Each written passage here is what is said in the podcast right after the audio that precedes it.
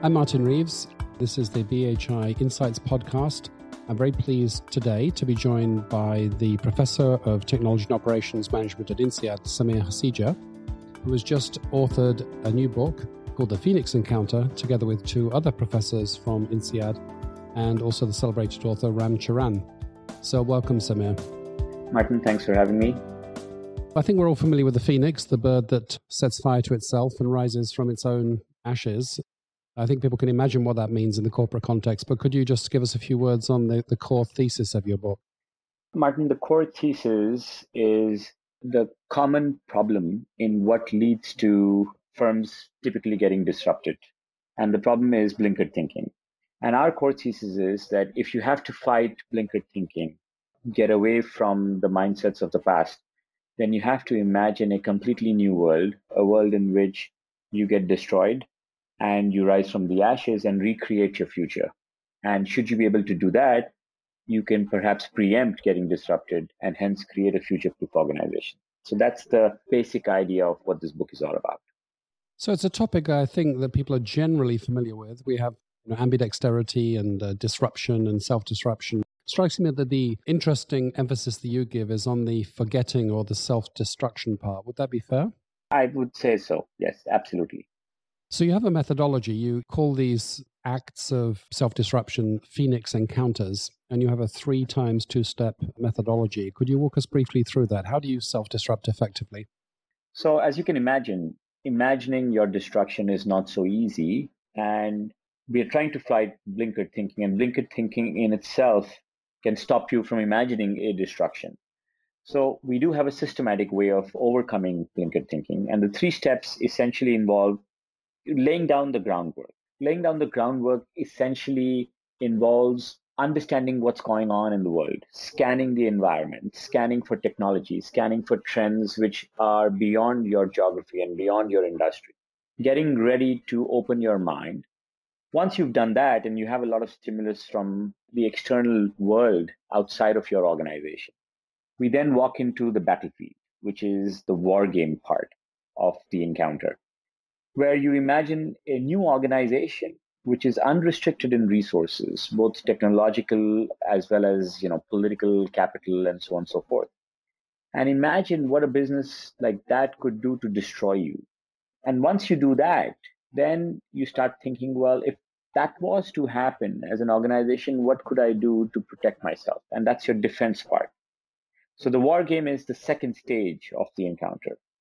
And the third stage, the most important stage that comes out of the first two, is the breakthrough, which is once you've gone through the groundwork and you've done the war game, then you have to try and understand, given this debate that we just had, what should be my strategic priorities that I need to have as an organization going forward.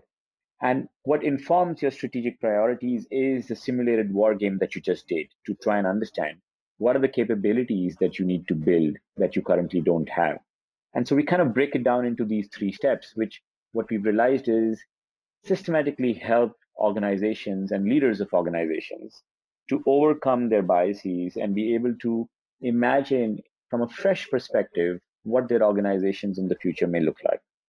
Thank you. That's clear. I wonder if we could make it vivid for people by giving an example. Since your book is new, I presume that the companies that have done something like this don't necessarily use the same words. Could you pick a good archetypical example of a self disruptive company and show how they do something equivalent to the process that you're suggesting? Sure, Martin. So, actually, one of the blessings of being an academic is we get to deal with hundreds and thousands of executives. The book has come out of our experience with doing the encounter with more than 1,500 global executives, business leaders from all over the world in all sorts of industries. So we actually talk about a lot of examples which are original in the book. Of course, they're all uh, you know anonymized for the sake of protecting everybody's identity. But one of my favorite examples is, which we talk a lot about in the book, is about a financial service organization, which essentially understood that very quickly the need for their services may not even exist in the sense that whatever they do, they're almost like an intermediary and can be very quickly replaced by new companies in fact, even something like Google or Amazon could come in and replace them for all the financial services they provide. They're not doing it because perhaps they're not interested, but that's not a good position to be in. to be in business just because somebody else is not interested in disrupting you is not a very comfortable position to be in. So we did the Phoenix encounter uh, with this organization. And what came out of it was quite interesting, where, where they started realizing that they certainly cannot maintain a position as the typical financial service provider as an intermediary. And they need to start thinking about how to how to get involved with their customers' entire uh, financial needs and not just sell products to them, but actually start thinking about solutions in terms of end to end lifestyle or life cycle solutions when it comes to money. So, anything money, how can we be a part of our customers' life journey? And come to think of it, it sounds sort of obvious in hindsight, but this is certainly not the direction in which this organization was going. But once we did the encounter, they were able to radically reinvent themselves and start walking down this slightly different path than they were planning to previously. I see. Now, of course, whether this is going to be successful in the long run or not, that time will tell. But this is something that's going on as we speak, and they're trying to transform themselves as we speak. So, the techniques that you suggest um, scenario planning, wargaming, red and blue teaming they may be familiar to many of our listeners. What is the plus alpha of the, the Phoenix encounter method? Is it stitching these techniques together or is it the manner of application of the techniques? Essentially, what's the essence of the new part of your message? See, the new part of our message is the stage at which these methods should be used. Our observation is typically, you know, think about something like red teaming. It's an idea that has already been thought of. There is a strategy. You know what you're going to do. And what you're going to do with red teaming is in some sense, find a devil's advocate or try and figure out what could go wrong with an idea. We believe the Phoenix Encounter is putting all of these concepts or all of these frameworks to a blank slate, to start afresh, to not anchor yourself with an idea or a strategy or a playbook that you have and stress test it. We are talking about starting with a blank playbook and then go through the encounter to start creating a much wider set of options of what are the possible things that you could do and then you could use these existing frameworks that you mentioned to try and figure out amongst the options that just got created from the encounter, what are the two or three options that you may consider to pilot, for example. So what we are doing, we are using it as an option generation mechanism, which is very different than what these frameworks are typically used for. One of the challenges, of course, is you don't know what you don't know. And maybe you can't know what you don't know in the sense that it depends upon the actions of others that may not have been decided yet. So one can imagine a scenario where you applied all of the disruptive thinking techniques correctly. You guessed a plausible scenario, but it turned out to be the wrong one. How do you guard against over specificity, overfit against a particular scenario? There is no silver bullet here. So you cannot guarantee it. All you're doing is giving yourself the best chance possible. However, to improve your chances, what you do, of course, are a few things that we talk about in the groundwork. Number one, you got to scan really, really wide. Often people scan only things which are related to their industry, which are related to their context, and don't necessarily think about things which are outside of their industry. Think about the automotive industry. Almost all the disruption that's coming in the automotive industry today has nothing to do with the automotive industry. The, the technology that is affecting it is coming from all sorts of places which are not necessarily automotive uh, heavy. So you need to scan wide and even geography. You don't stop yourself by saying, hey, I don't have operations in emerging markets, so why should I worry about what's going on in those markets? It doesn't matter where you're operating. It's very important to scan in what's going on in every part of the world to try and figure out can this affect me in some way that I haven't yet thought about? Number two, when you do the encounter, to the extent possible, we encourage creating encounter teams which are diverse and bring in multiple perspectives if you're able to bring folks from outside your organizations, perhaps stakeholders, perhaps some partners, perhaps you know suppliers, buyers, and, and other stakeholders, people that have nothing to do with your industry and are and are in no shape or form a competition for you, but are willing to facilitate or take part in an encounter so that you're able to get an external perspective. If you're not able to do that, at least within the organization, try and see if you can have different parts of the organizations represented so that you're able to get perspectives that perhaps do not lead to groupthink or do not lead to, you know, I hate to use that word, but in the box kind of thinking. So once you do that, you're giving yourself a chance to be able to overcome the inability to see things that that you normally wouldn't imagine. But there's no guarantee, Martin. I mean, there's no way that you're going to be sure that you're going to nail down the scenario that's going to unfold in the future. But Paddy always likes to say this to be forewarned, to have even thought about it once, is to be forearmed. That if certain things do happen that at least you had had one conversation about, then you wouldn't be scrambling completely from scratch. You may have a little bit of a heads up that may give you that little window of opportunity to survive and perhaps even counter react to any incoming disruption. Yes, as they say, plans are often worthless, but planning is everything. The sensitization to possible disruption is part of the value, as well as the specific forecast, if you like, of a particular type of disruption. Absolutely. And one of the things that we've observed is that even doing this exercise has a lot of side benefits, including building the burning platform which then makes the organization more adaptable, more amenable to change, more amenable to agile thinking, and so on and so forth. So there's a lot of other benefits that come along and not just the playbook of what you need to do, as you said. A related question is the trade off between exploring and exploiting, because at one extreme, it may be that the core business model needs doubling down on, and distracting from that could be harmful. At the other extreme, that could be a an irrelevant constraint and the broadest possible thinking even beyond the boundaries of the industry may be necessary. Now you know you could argue that on the whole the bias of corporations is to be too narrow and therefore you know one should lean against that. But still there's a sort of calibration issue. How far out? How do you think about that question in practice? This is something that senior leadership is almost always grappling with right?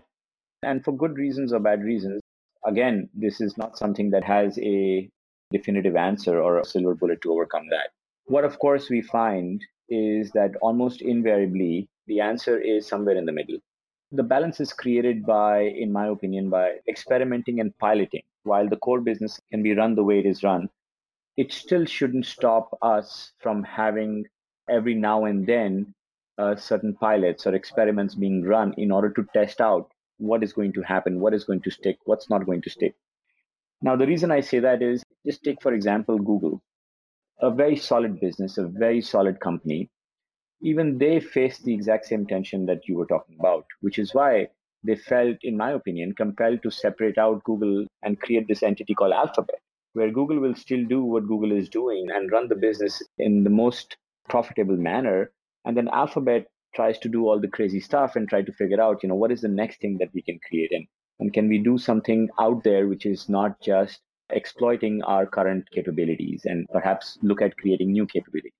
So, somewhere down the line, organizations should think like this and try and create this balance. But the balance is the key word here. I don't think any going extreme on any one direction would be fruitful in the long run. Next, I wanted to ask you a question about essence versus appearances. I can't remember who coined the term, but there's this term innovation theater, which is doing all the right things, doing all the right exercises, but not addressing the essential issues. So, you know, playing all the games, having the war gaming, but somehow missing the point. How do you make sure these exercises are real? Because I think we've all observed the incumbent companies that do all the right things but never manage to change, and those that, that get this very difficult prediction exercise right, or at least right enough to survive and thrive under new circumstances. What's, what's the difference, do you think?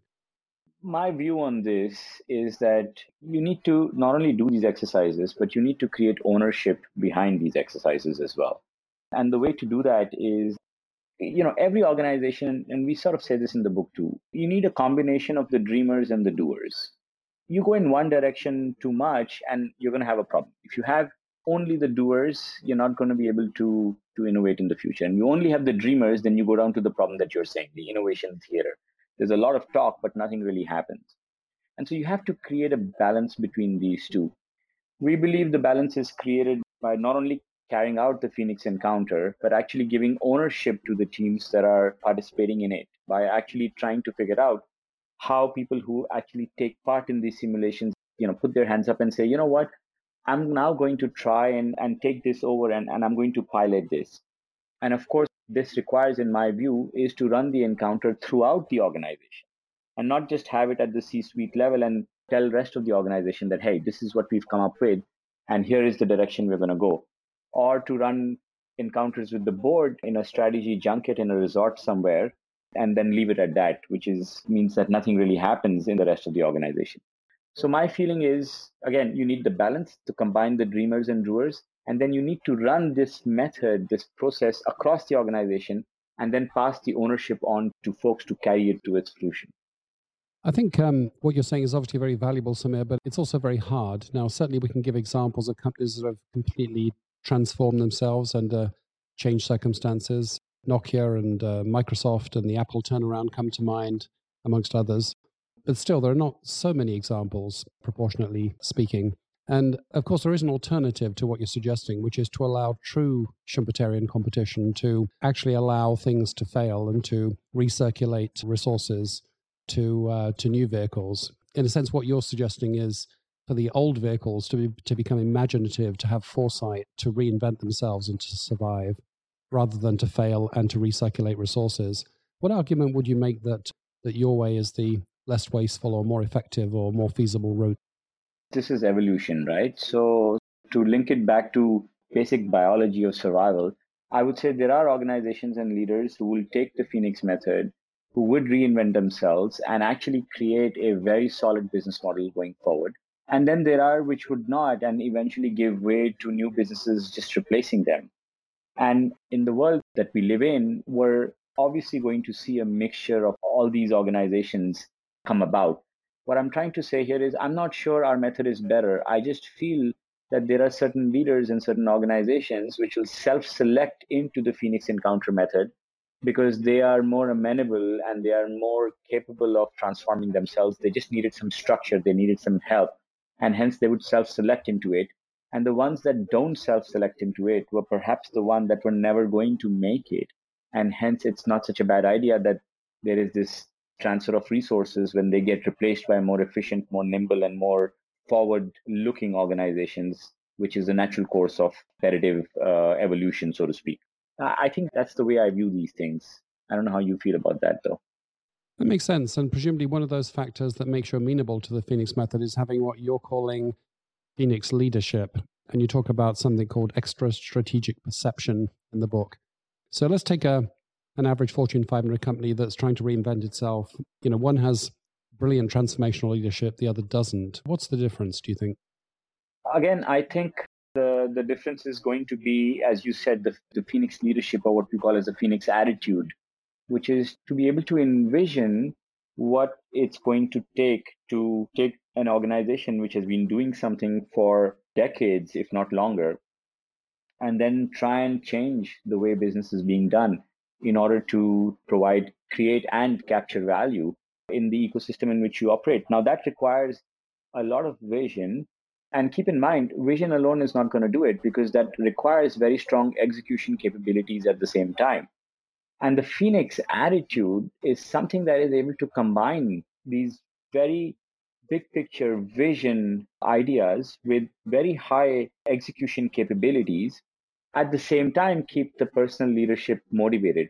So long answer to your question what's going to be the difference is going to be whether the leadership of an organization or the leaders that are responsible for taking the organization forward do they have this capability? Have they built this phoenix attitude in themselves? Keep in mind martin i believe these kind of capabilities can be built by habits and tools and practices. They're not necessarily capabilities that you're born with. These are certainly trainable, but it's not like a switch. It's not like you wake up one morning and decide, hey, I'm going to have the Phoenix attitude. This takes a lot of practice, a lot of training, but it can be developed. Let's take one of the most extreme examples of disruption the ecosystem and digital platform disruption. Very heterogeneous. Uh, these firms, you know, producer incumbents and digital ecosystems think in very different ways. Digital ecosystems often have a winner takes all characteristic. They scale very rapidly.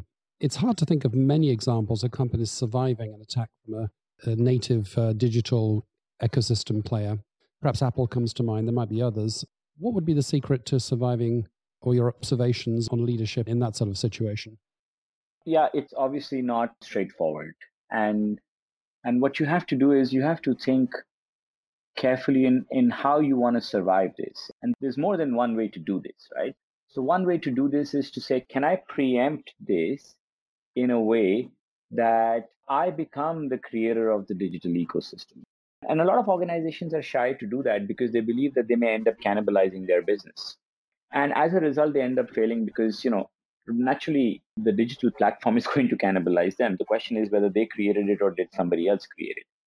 Now think about heavy equipment industry, right? Think about firms like Caterpillar. They could have said, listen, these platforms, the Uberization in our industry will come eventually, and you know, we're not going to survive this.